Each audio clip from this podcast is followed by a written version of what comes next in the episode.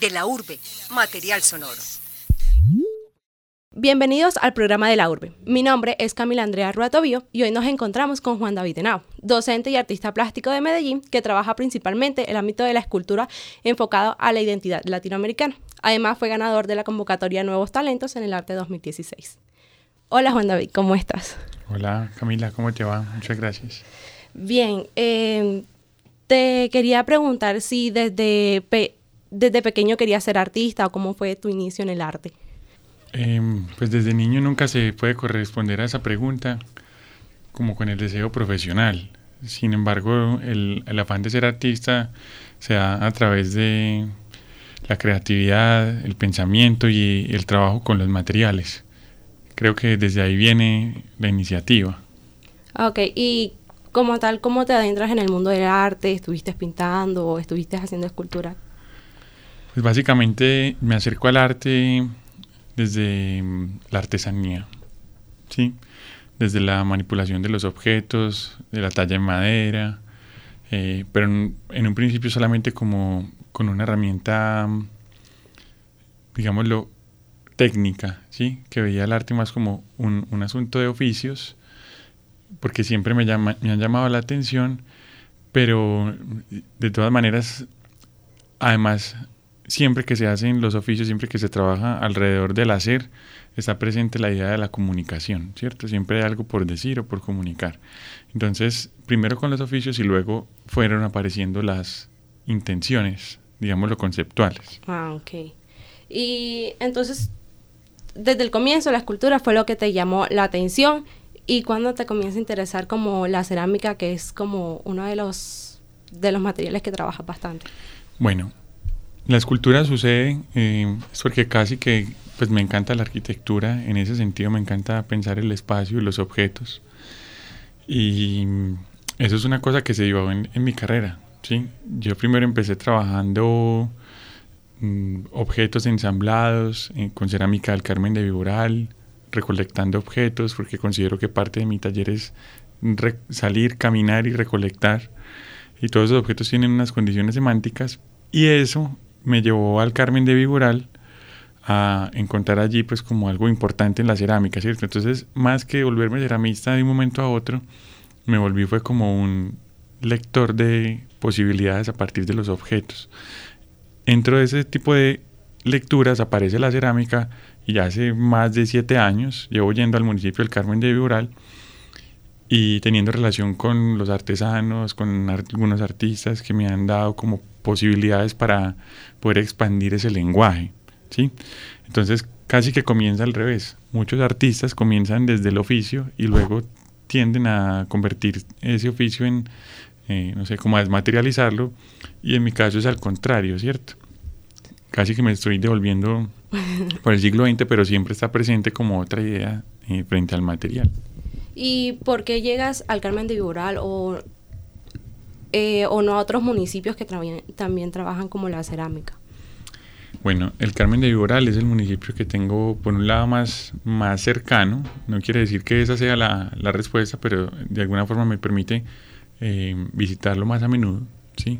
Y realizar allí un trabajo importante. Pero la losa del bajo esmalte que se trabaja en el Carmen de Viboral es un patrimonio cultural, ¿sí?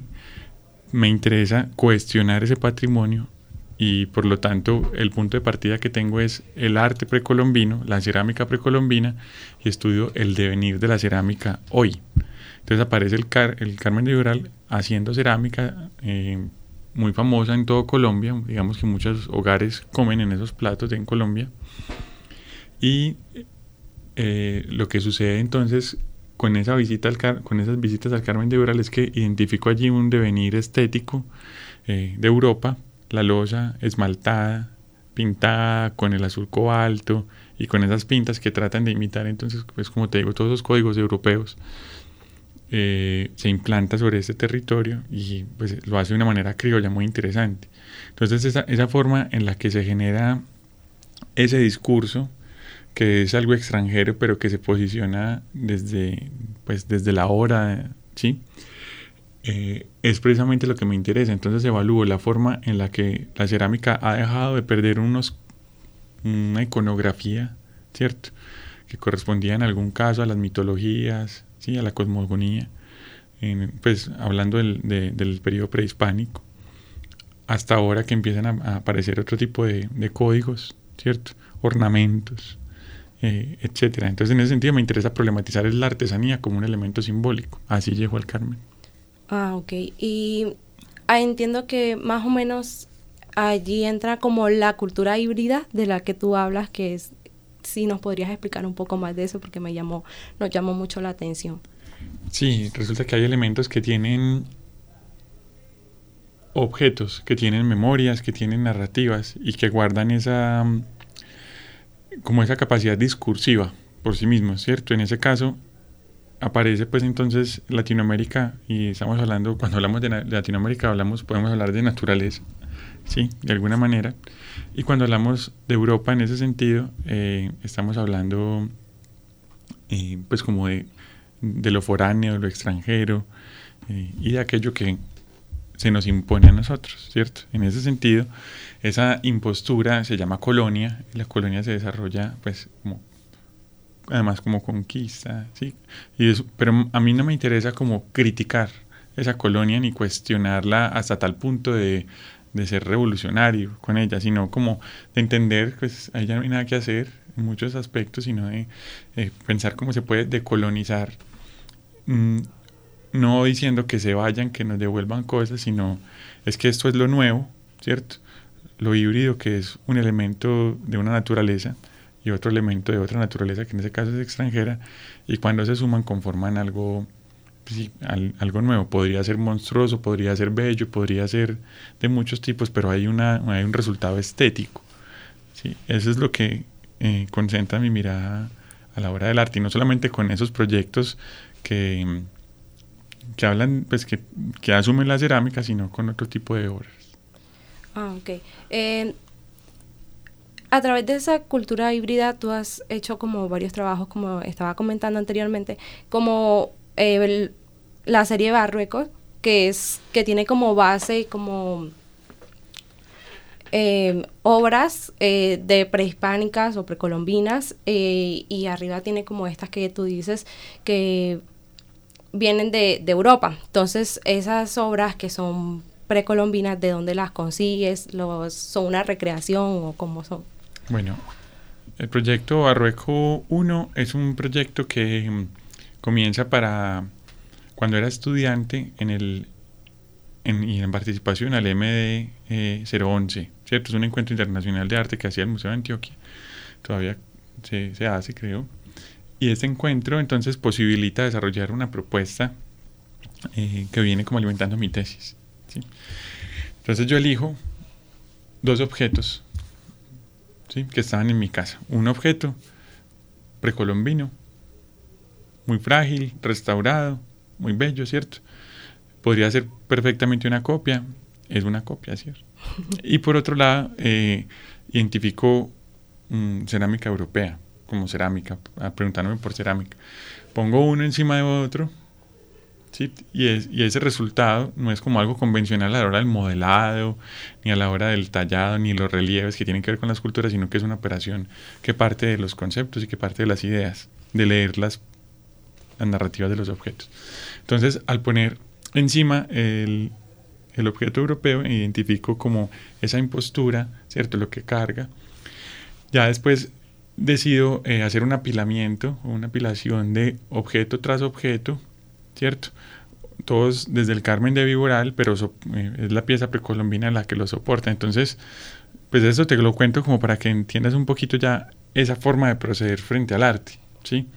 Y esa manera de desligar el taller del artista que está encerrado, que está trabajando, que está todo inspirado, a que primero que todo tiene que desplazarse, caminar y tener contacto y adquirir y leer los objetos. Es como si la paleta de colores no la tuviera preparada dentro del taller, sino que se tiene que desplazar a la, a, la ciudad, al campo, a encontrar ese material.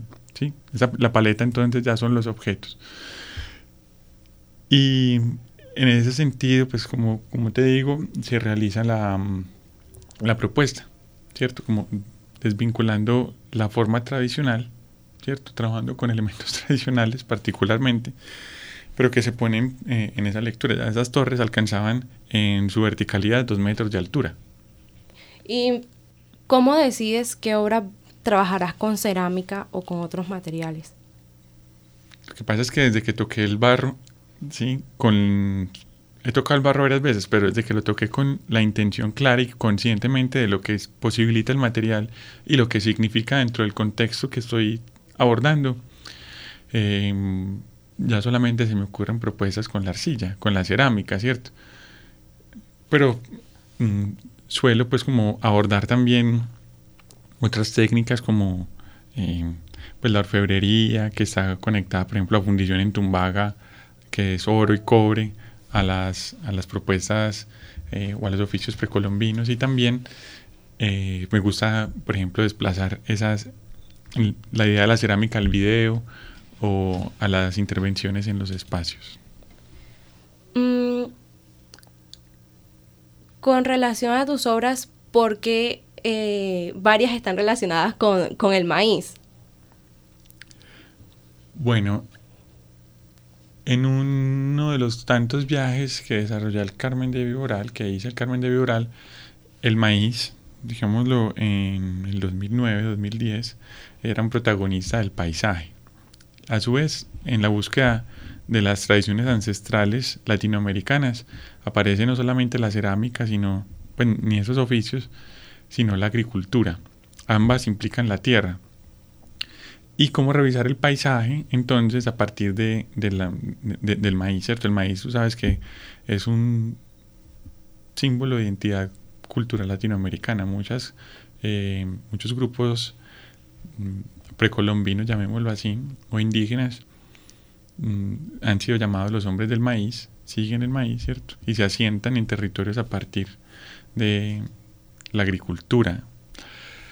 Entre esas alrededor de la siembra, las cosechas de maíz aparecen y se develan eh, prácticas culturales que todavía prevalecen. Entonces, para mí era impactante llegar al Carmen de Viboral, hablar de cerámica, ¿sí? como era como el elemento que más reluce y que tomaba importancia, pero no solamente eso, sino la presencia de los campos de maíz eh, alrededor de, de, digámoslo, del pueblo, del parque, del centro esos, esos campos, entonces presentan la posibilidad de relacionarse. La tierra, entenderla desde diferentes prácticas, desde diferentes elementos.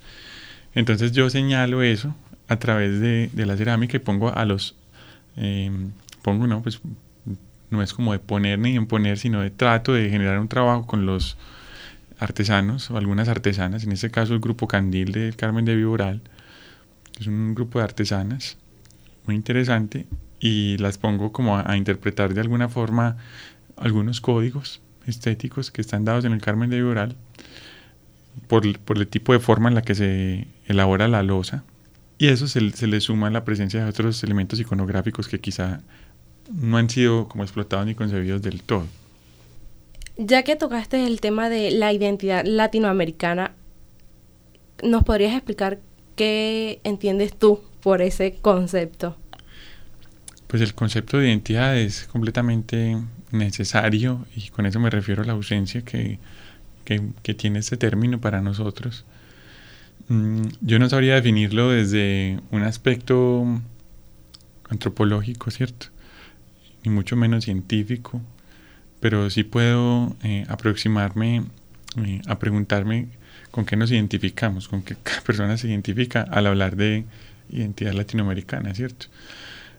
Sabes que no solamente tenemos pues, esa influencia europea ni, ni digamos lo indígena, sino que hay, hoy en día, pues como en esta globalización, el siglo XX ha permitido que existan diferentes influencias. También está pues obviamente el imperialismo y hay muchas cosas, demasiadas. No más el centro de Medellín está lleno de pues de almacenes de donde, venden plástico de China y todo el mundo tiene eso en su casa y desarrolla seguramente algo con eso.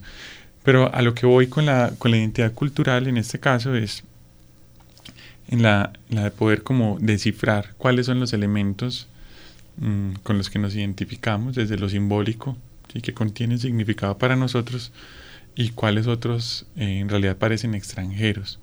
¿sí? Mm, es importante hablar de identidad latinoamericana para lo que hago, porque mm, es poder posicionar el discurso en un sentido político en el que se puede hacer resistencia, ¿cierto?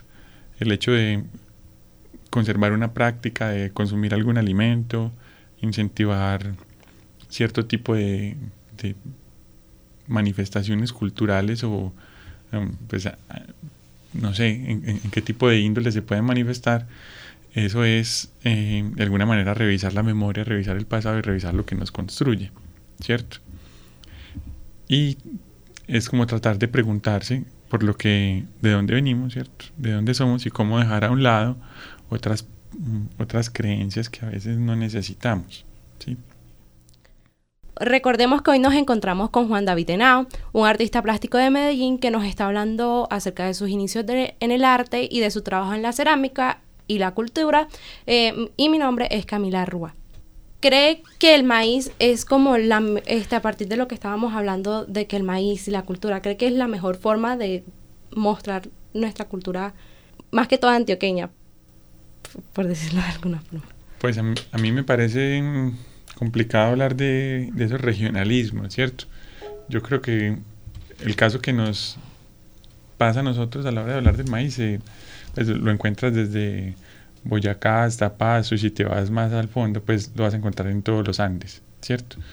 Latinoamericanos. Entonces es difícil poder decir que, pues aquí porque se come arepa, nosotros somos como la cultura del maíz. No, creo que de hecho la cultura paisa tiene muchas otras formas culturales adoptadas, impuestas, eh, y que, en la, pues, que mucha gente no es consciente ni siquiera de dónde vienen lo, importante con estas obras es crear reflexión, ¿cierto? Eh, más que el maíz, es, hay, hay, otras obras y otras piezas que he desarrollado que revisan em, como la identidad, que revisan también las especies endémicas y cómo alrededor de, de estas em, se pueden posibilitar relaciones con los territorios, con comunidades u otros intereses. Eh, hablando un poco más acerca de tu carrera como docente eh, en Bellas Artes, ¿verdad? Entonces,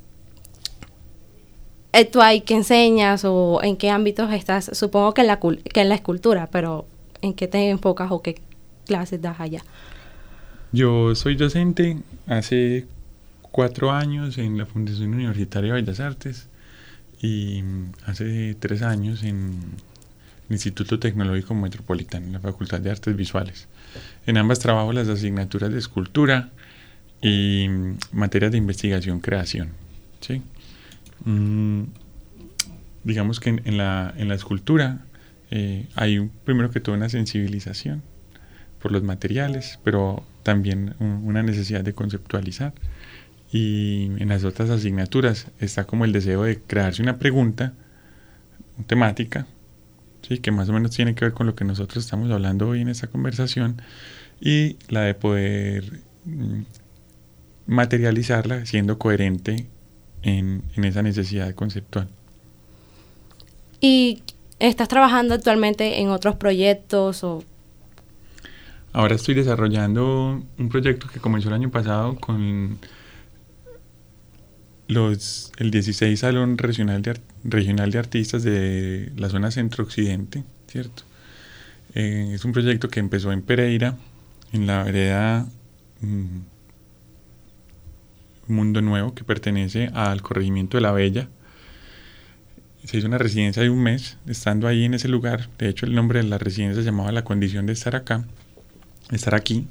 Y esa, esa residencia permitió una relación con la comunidad y con, digámoslo así, con el paisaje y con el entorno, en la que mm, a partir de la revisión que hago sobre unos árboles y unas especies endémicas como, las, como el yarumo, que son, hay, muchas variedades clasificaciones, eh, identifico en este como un, elemento de hecho ancestral y simbólico eh, que prevalece en el paisaje y que permanece a través de los tiempos. Es, es un elemento muy importante. De esa mirada detenida surge un proyecto que se llama Altibajos, Fragilidad en el Paisaje, y toma como punto de partida esa residencia, ese lugar y, una participación en el Salón Regional de Artistas. Y ese proyecto ahora se está desarrollando para llevarse en noviembre, octubre-noviembre, a la sala de exposiciones del Centro Colombo Americano de Pereira, como una muestra individual. Entonces están trabajando, eh, estás trabajando eh, tú solo o hay varios artistas, que eso no me queda común. No, una muestra individual sería un solo artista. Ah, ok. Eh, también te quería preguntar acerca de las distintas obras, donde las tienes, porque vi que las tienes en distintos museos, que, donde, acá en Medellín, donde las podemos encontrar o demás. Medellín, ahora en la colección del Museo de Antioquia em, aparece una, una sala eh, temporal que se llama eh, la Sala de Diálogos Interculturales, una exposición que se inauguró hace más de cuatro años, no recuerdo la fecha, que se llamaba, eh, pues se llama todavía El barro tiene voz, y es un panorama de la cerámica a nivel nacional, desde las culturas precolombinas, las prácticas artesanales, y artistas que ponen en diálogo eh, esas prácticas desde, desde el barro, desde la arcilla, como las posibilidades que nos genera el medio cerámico. Estas posibilidades entonces, eh, dentro de esas posibilidades está la del arte contemporáneo y ahí tengo algunas piezas. Y bueno, en Medellín hasta ahora estuve eso. También eh, en febrero y desde noviembre del año pasado una, una muestra llamada Polis, que hablaba sobre la reconstitución política de la ciudad curada por Nidia Gutiérrez y era una, era una exposición donde había arquitectura, había mm, cine, ¿cierto? Había arte, o sea, que cuyo único propósito no era el arte. Y yo participé con una instalación de, de piezas también referentes al, al, al maíz eh, y habla precisamente de cómo el maíz en esa ciudad eh, juega un papel importante porque es quien, o sea, hay asentamiento de pueblos, ¿cierto? Cuando hay agricultura, dentro de ese tipo de posibilidades está el maíz, ¿cierto? Como un referente de ciudad. A partir de, esas prácticas y esos asentamientos se generan grupos, se generan, ¿sí? Se reproduce la raza humana, etc. y eh, ¿cómo es el comercio de tus obras? O sea, ¿cómo las distribuyes? Si has vendido algunas. Bueno, pues esa pregunta es bien particular. Mm, no entiendo cómo funciona el mercado del arte. Trabajo con una galería que se llama Locus Arte Contemporáneo y pues he vendido varias piezas, muchas piezas y no se sabe a ciencia cierta cuál es la clave, ¿cierto? Ni para vender ni nada. Em, personalmente me cuesta mucho desprenderme de mis obras, ¿sí? o de mis procesos artísticos, digámoslo así. Mm, eso es bueno porque se contribuye de todas maneras a, pues, a, señalar y, a entender que, que, los artistas tienen un, pues también se valora su profesión, también se valora lo que hace. Entonces vender es importante, ¿cierto? Como para el sustento eh, de los artistas en esta ciudad en particular. Es muy complicado vender, ¿sí? No quiero entrar a cuestionar la cultura paisa pues en este programa, pero eh, pues a veces las personas prefieren comprar otro tipo de cosas que pensar en arte y la necesidad del arte. ¿Qué entiendes o qué piensas acerca de la comercialización del arte? Yo creo que vender arte es, pues hay libertad en eso, ¿cierto? Eh, de hecho me interesa, me parece importante que haya mercado del arte y que todos los artistas puedan vender eh, creo que Medellín se está como abriendo un poco a los diferentes mercados del arte eh, y entre esos podemos citar pues como el arte que tiene una intención más formalista, más decorativa, ¿sí? hay otra gente que desarrolla coleccionismo, eso es un elemento muy importante porque hay gente que le gustan unos temas, unas ideas, o tienen colecciones solamente de pintura, de paisaje. Entonces, en ese sentido, eh, hay una mirada, ¿cierto? Más allá de la de tener una casa mm, ambientada, bonita, ¿sí? Se trata como de profundizar en temas, ¿cierto? Entonces yo preferiría el, hecho de estar en una colección, em, por la seriedad que, que, creo que le pone una persona a, a esto, ¿cierto? Porque el arte va mucho más allá. creo que las personas que hacen unas colecciones serias comprenden y trascienden ese, este ámbito, este tema, ¿sí? del arte, pues que no se queda solamente en lo decorativo o en lo ornamental. Hoy estuvimos con Juan David Henao, artista plástico. Muchas gracias, Juan David, por estar hoy en el programa con nosotros acá en De la Urbe. Muchas gracias. Gracias.